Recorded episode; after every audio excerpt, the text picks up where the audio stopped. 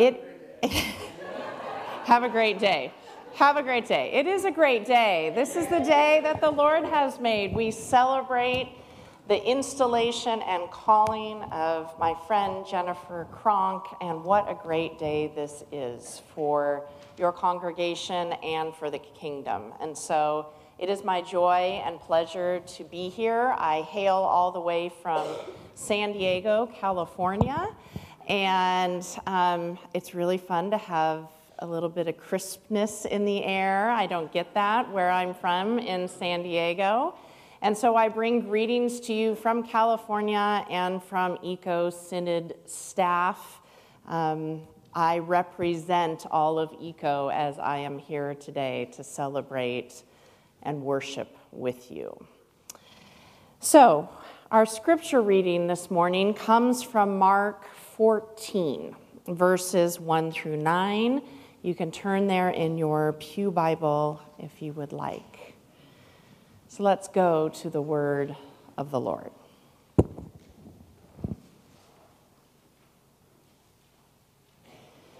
Now, the Passover and the festival of unleavened bread were only two days away, and the chief priests and the teachers of the law were scheming to arrest Jesus secretly and kill him but not during the festival, they said, or the people may riot. While he was in Bethany, reclining at the table in the home of Simon the leper, a woman came with an alabaster jar of very expensive perfume made of pure nard.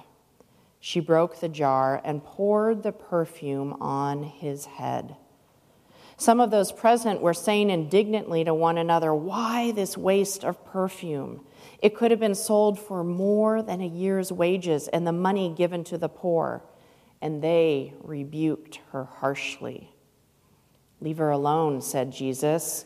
Why are you bothering her? She has done a beautiful thing to me. The poor you will always have with you, and you can help them at any time, but you will not always have me. She did what she could. She poured perfume on my body beforehand to prepare for my burial.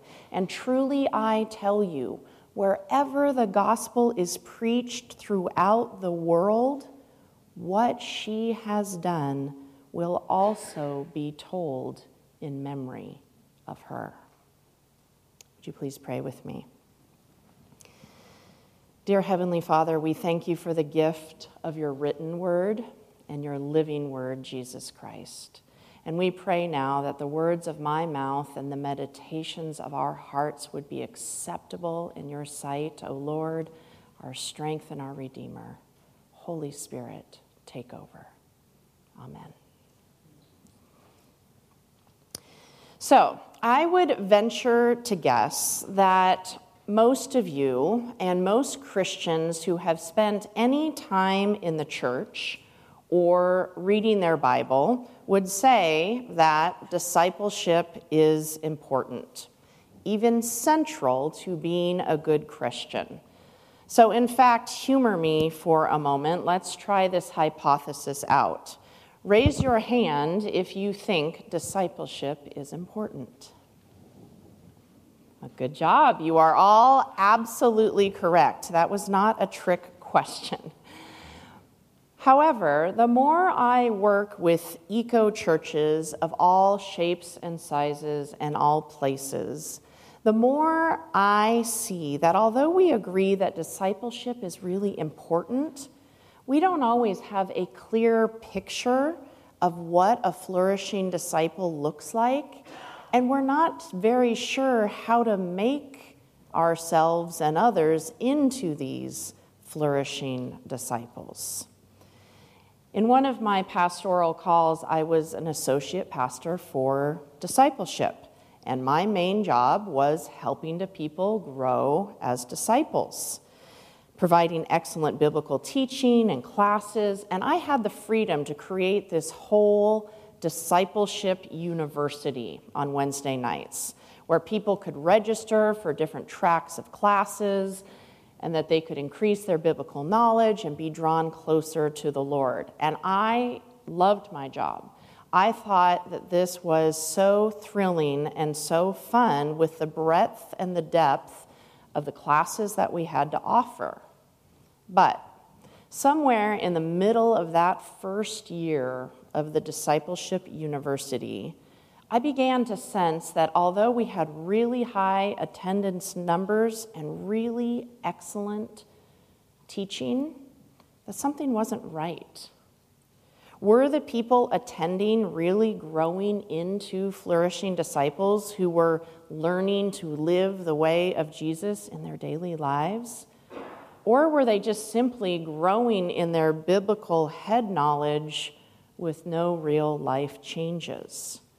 And so I figured out that my assumption that if people are getting discipleship classes, coming to church and attending a small group, then real discipleship is happening. I found that assumption to be untrue. Now, I know we Presbyterians, and I'm one of them, are really proud of our heritage where we value high intellect and learning. And there's nothing wrong with that but so much so that we often confuse reading a book on discipleship or listening to a sermon on discipleship with the real deal of living as a disciple. And so I think we fool ourselves into thinking that if we have head knowledge and we understand what a disciple is, then it's as good as putting it into action and living it out. Somewhere I came along this saying, which is now one of my favorite sayings, and I don't even know who to give credit to it for, but it goes like this Standing in a garage does not make you a car, any more than sitting in church makes you a disciple. So, this morning, I would like to suggest that we rethink discipleship that we explore what it means to be whole life disciples. So, in our text today in Mark, the woman who is so highly praised is not named. But there's a parallel version in John where the woman is named, and this woman is Mary. Mary, the sister of Martha. Martha, the one who got in trouble for being so busy that she did not sit at the feet of Jesus, and Mary, the one who was praised for sitting at the feet of Jesus, soaking up his presence and his teachings. So let's get to know Mary a little bit and let's find out why Jesus gives her a compliment that is unparalleled in the rest of the New Testament. Did you guys catch that?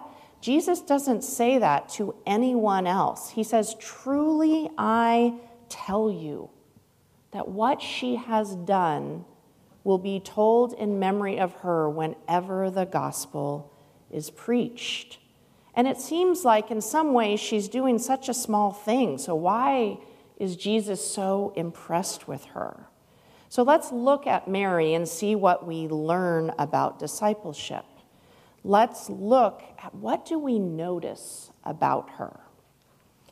The first thing that I notice about her is this phrase, she did what she could. This phrase leaps off the page to me. She did what she could. She's not preaching and saving hundreds like Peter. She's not praying like Paul. She's not healing. She's doing something very small. And she uses what she has. She is generous and she is sacrificial with what she has. She has this perfume. And for women who could not earn wages or own property, this is probably her own the only property she has. And this would be a guarantee for the safety of her future, and it is expensive.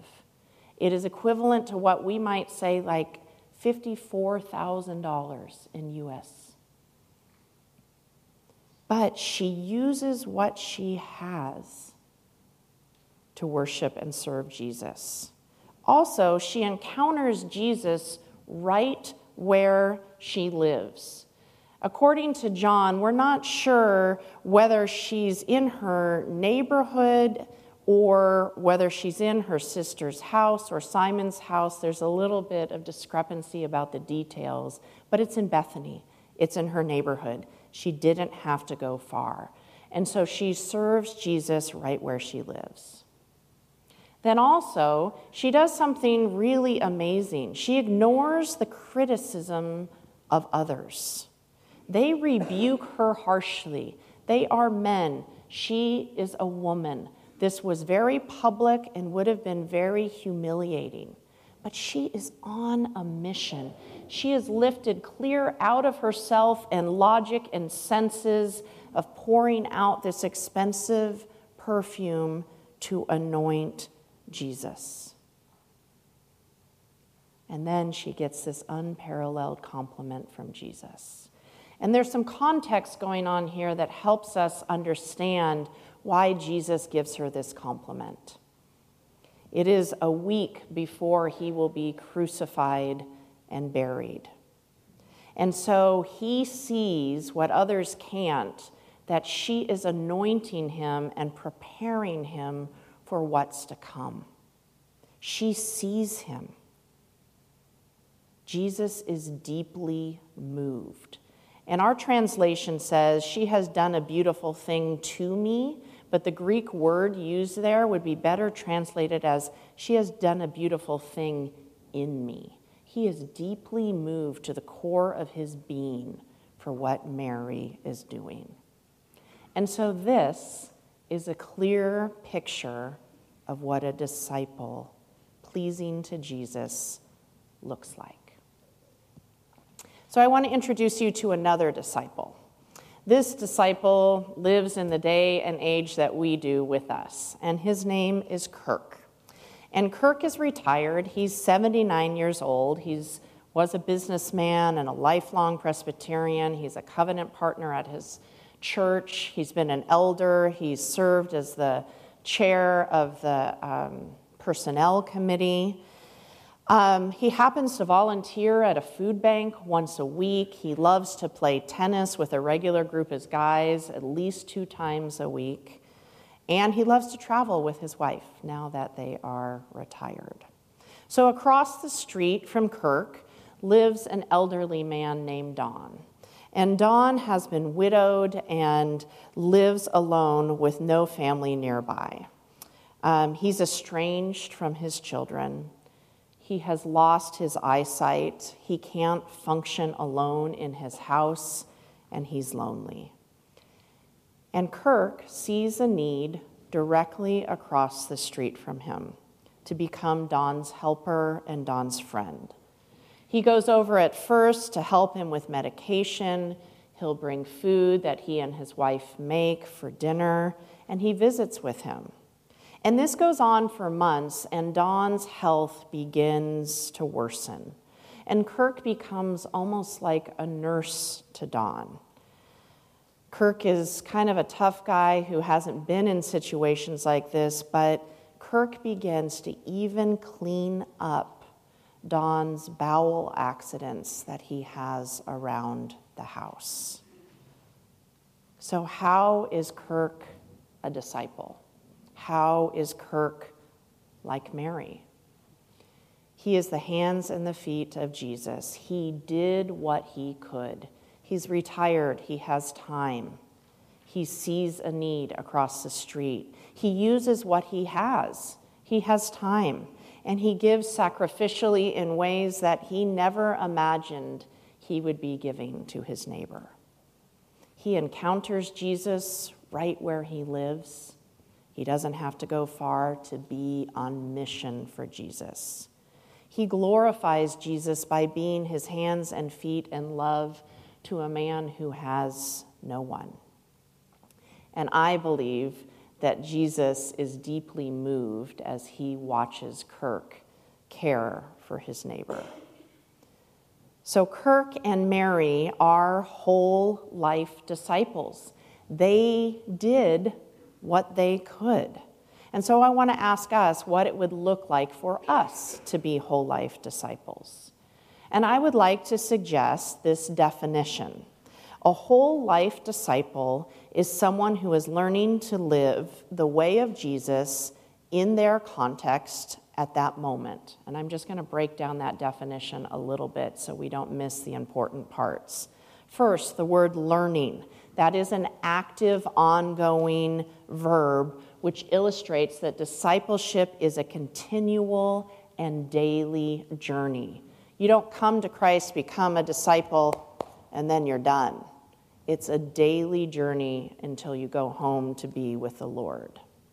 And then it says to live, learning to live. This is not just a Sunday school class or head knowledge, but it's a way of life that affects all that we do and all that we say and all that we think. And then what are we learning to live? We're learning to live the way of Jesus.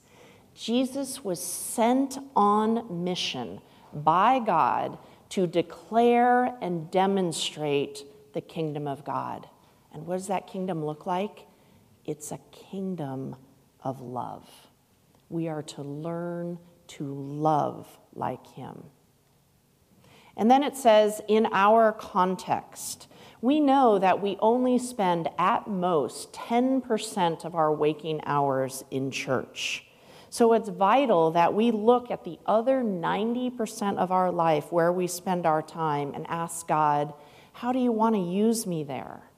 Is that at work or on the tennis court or babysitting your grandkids or at school or in your neighborhood or at your kids' school or at the coffee shop or on the sidelines at soccer games?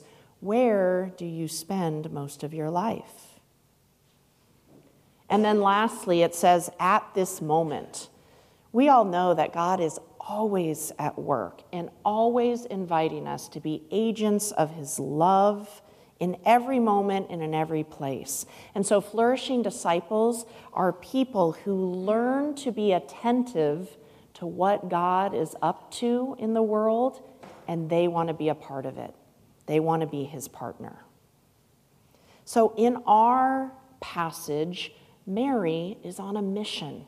I think she was sent on that mission by the Holy Spirit. Her mission is right in her neighborhood, and she serves there. In another passage in Matthew 10, we read about how Jesus sends his disciples on mission. He sends them out two by two. He sends them out to different towns all over the place. And he sends them out with power and authority. He scatters them to go do his work. And this might be the most essential item of being whole life disciples. This really gets to the heart of God. So, after teaching them and showing them what the kingdom of God is all about, he sends them out on mission without him to put into practice all that they have seen and heard and learned. So I want you to notice something. I want you to notice that for the disciples, if you think about all the stories you know in the Gospels, it's only after being sent on mission that they grow into real disciples who begin to change the world. As they strike out in the world to do what Jesus has taught them and modeled for them to do, their faith grows, their dependence on Him grows, their compassion for the lost and hurting people grows. Their servanthood grows. Their generosity grows. Their wisdom grows. And their love for one another grows as they're on mission. And I know you guys have been going through the book of Acts. And so I wanted to point something out about Acts that I find fascinating. If you remember in Acts 1 8, it says, And the Holy Spirit will come upon you, and you will be my witnesses in Judea and Samaria and to the ends of the earth, right? That's in Acts 1. But the church doesn't begin to do that. The apostles don't begin to do that until 8 1. It's interesting, 1 8 and 8 1, because in 8 1, the church gets persecuted Stephen has been stoned, things are not going well, and then it says that the church scatters and goes on mission. Disciples grow when they are engaged on mission and when we're uncomfortable and when we're stretched and when we're taking risks. And let me clarify what I mean by mission. I don't mean overseas for a week or a month or a year. I don't mean just serving in a soup kitchen, or I don't mean just volunteering at church. If we are to be whole life disciples, then mission is what we do 24 7. And Colossians 1 6 says, All things have been created through him and for him. And so that tells us that creation, all of it, belongs to Jesus. So if it all belongs to him, wouldn't he be interested in how we care for it all and how we shape it all? From factories and fields and offices and governments and schools and art galleries and science labs and hospitals and homes and prisons and neighborhood, Jesus is concerned with all of these things and all of these places. There is no sacred secular divide. What we do here on Sunday morning is as holy as and important as what you do Monday through Saturday. So I want to teach you a few new terms to put into your vocabulary. The gathered church. That's what we're doing this morning in worship. And for most people, it's a lot less than 10 hours, but we say maybe a maximum of 10 hours you might spend as the gathered church on this campus. And then there's the scattered church. That's your Monday through Saturday life, where you spend 110 of your waking hours. And then the front line. This is a term by Neil Hudson. That's where you, as the scattered church, spend your waking hours. This is your mission field. This is where God wants to use you. So, your front line is all the things that I just listed. This is your primary mission field. These 110 hours count and they matter, and God wants to use them. But the sad fact is that for many Christians, we don't find it easy to connect our faith and our Sunday morning life to the rest of our lives. Many Christians struggle how to make their faith relevant to the rest of their lives. 40% of Christians say that they struggle to bear witness to the good news of Jesus Christ in their everyday situations. Now, I want to say that largely I think this is the fault of the church and the limited view of discipleship that we have taught for decades. On the one hand, we say, Your whole heart and your whole lives belong to Jesus once we decide to follow him.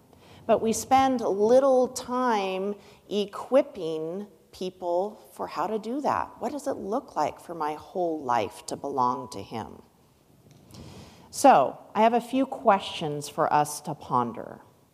Where has Jesus currently placed you?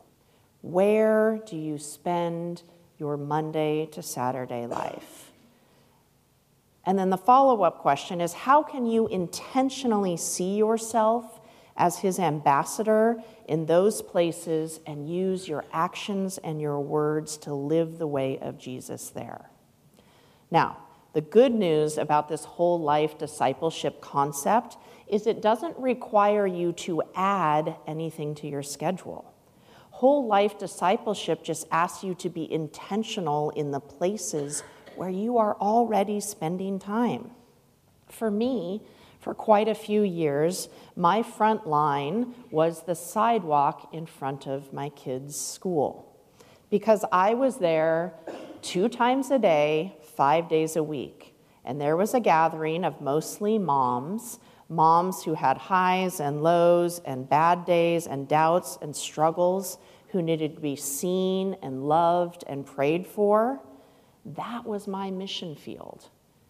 And I did what I could in that place. So, how can we grow to be whole life disciples? I'm sure you are all like me. I would love to receive that compliment from Jesus. Wherever the gospel is preached, what she has done will be told. So, if we are to rethink discipleship and we are allowed think about how the church can equip us to do this, then our churches need to make a major shift. The way we have been doing ministry for decades is for the church staff and pastors to try to get you guys to give some of your free time to come and serve and do things on campus at church. And those things are important, and the church needs to run and offer their awesome programs. But what if we flipped that model on its head? What if the church realized that what Jesus asks of his disciples rarely occurs at church, in the church building? What if pastors and elders acknowledge that their people each have an important mission field Monday through Saturday, and it's the church's job to equip them and partner them to do good work on their front lines? What if the key to growing into whole life disciples is not doing something extra for God, but being intentional for God right where you are already spending time? What if, when we gathered as the church, we focused on worshiping together and equipping every covenant partner for doing ministry on their front line? So, here's some more good news. I think that Bethel already has a vision for this. I think you guys are already stepping in that direction. There are places where I read where Bethel says who we are we love, live, serve, share Jesus wherever we go. Bethel Church has already started to expand the idea of discipleship beyond the classroom and beyond these church walls. I pray for all of you that you will begin to see your Monday through Saturday life as a mission field I pray that you would grow in your attentiveness to what God is doing there and how He wants to use you. I pray that you will begin to see yourself as ambassadors for Christ on your front line. So I want to close by asking you, coming back to Mary and coming back to who we know her to be and what she did. I want to ask you about your personal discipleship because that's where it all begins. Mary in Luke 10 sat at the feet of Jesus. She enjoyed his presence, she listened, she learned, and she was changed. And was it that time of sitting at the feet of Jesus that led her to this beautiful sacrificial act with the perfume? I just want to say that before you can be an ambassador for Christ on your front line, you have to be like Mary. You need to just abide in Christ, listen for his voice, be filled with his spirit, so that you can recognize Monday through Saturday when the spirit is nudging you to do something. So, at this time, speaking of your Monday through Friday life, I'm going to invite Pastor Jennifer forward to do something called This Time Tomorrow. And she's going to interview one of your covenant partners to talk about this. And it's fitting that Jennifer is doing this because, in her calling and installation here, this is her job to equip you all to be disciples. Dee, will you come on up? Hi, and I'm going to throw a little bit of wrench um, in things because I'm going to ask you a little bit differently than I told you I was going to ask you, okay? Is that okay? Yeah. so I'm just taking uh, what Lisa said into account. And so I was going to ask Dee, this time tomorrow, where would you be? But where would you be this time tomorrow? Um, Danielle is on vacation, and I'm covering here in the office. Yes. So we're gonna we're gonna pretend that it's another day this week. Okay. So choose another day that you're not going to be in the church office. Okay. Um, let's. You, I love to go to um, yoga, and um, I have the group of ladies and gentlemen there and so that would be an ideal place for me to um, just use things like love, um, support, um, caring, um, and helping. Okay, so theoretically, this time tomorrow, you're going to be at the yoga studio.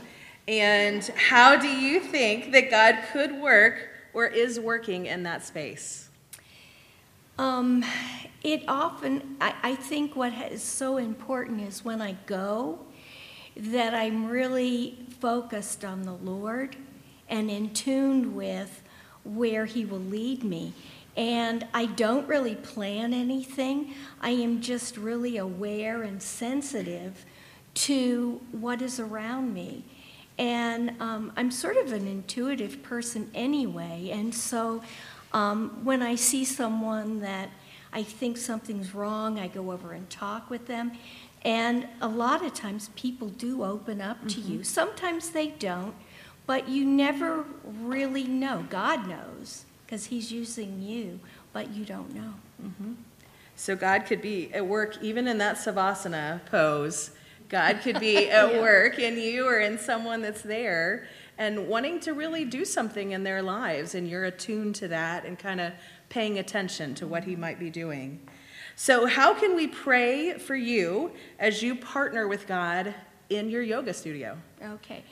Um, I think it's um, just staying focused on the Lord. A lot of times I'm busy. Um, I'm a worrier, as my husband well knows. And um, a lot of times I take up a lot of energy with just doing daily things for me and my family. And so I need your prayers to um, help me stay focused to the Lord and, and be aware of what's happening around me.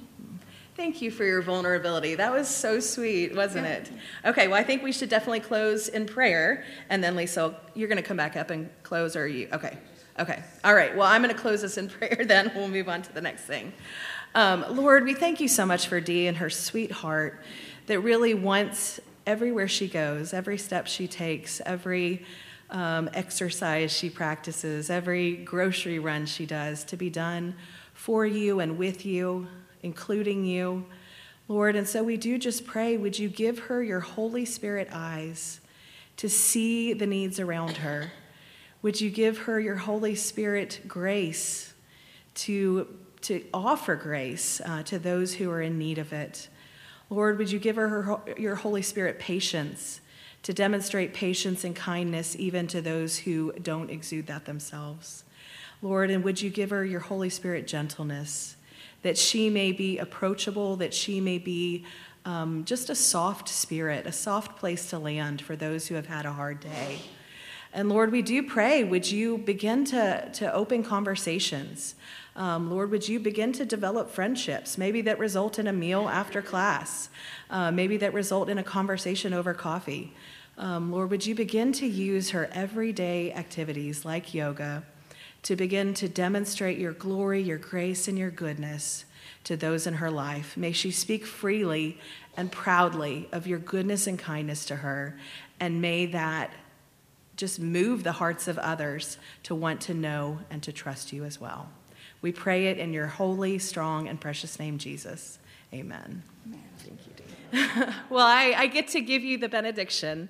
And I just hope that throughout this service, you have heard one common theme run strong, which is the faithfulness of God the goodness, the faithfulness, the kindness, the immeasurable goodness of God.